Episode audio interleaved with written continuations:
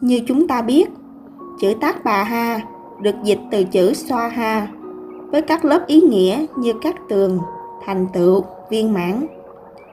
Thực tế thì chữ ấy giống như một lời kết để nhắc nhở chúng ta, các hành giả khi trì tụng kinh điển, mật chú, phải hồi hướng về việc thiện hành.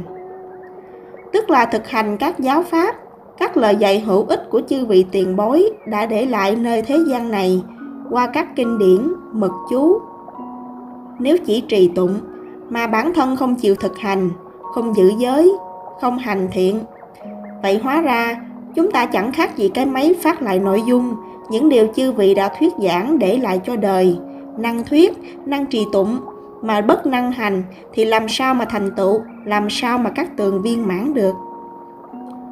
Thế nên đọc kinh sách trì chú gì cũng vậy chữ tác bà ha ấy nhằm mục đích nhắc nhở người hành giả phải thực sự thực hành mới là hồi hướng về quy y tam bảo và nương theo lời dạy của chư vị tiền bối để nên người lương thiện giữa cuộc đời này.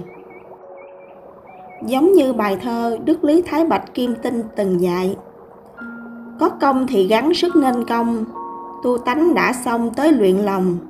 Kinh sách đầy đầu chưa thoát tục, đơn tâm chẳng định lấy chi mong. Đơn tâm tức là lòng son, lòng chân thành, lòng bi mẫn, kim ái, kiên trì nhẫn nại, quyết tâm quyết chí trên bước đường tu tâm dưỡng tánh của mình đã chọn.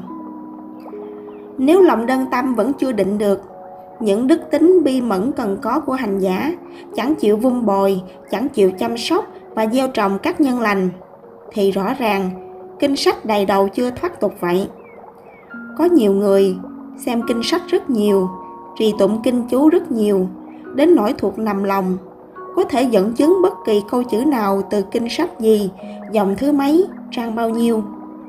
Nhưng những người ấy chẳng ăn chay, chẳng thật sự giác ngộ lẽ chân thật đạo lý, chẳng giữ giới, chẳng hành thiện, vẫn trộn rộn, lao sao và tranh hơn thua giữa thế tục. Họ xem kinh sách, mật chú chân ngôn là một thứ phương tiện, lợi khí của họ để họ chặt chém với đời, để họ làm bức bình phong, làm những bậc thang đưa mình lên cao cho chúng sinh ngưỡng mộ. Vô nghĩa lắm thầy. Cho nên, ta bà ha, các tường, thành tựu. Nương theo lời dạy chư Phật, hiểu sao cũng được. Nhưng chính xác là hiểu để giữ mình, hiểu để bước đi, hiểu để thực hành, hiểu để sửa đổi, để thực sự tu tâm dưỡng tánh và thiện hành mới thật là ý nghĩa quan trọng của mấy chữ chân ngôn vi diệu này.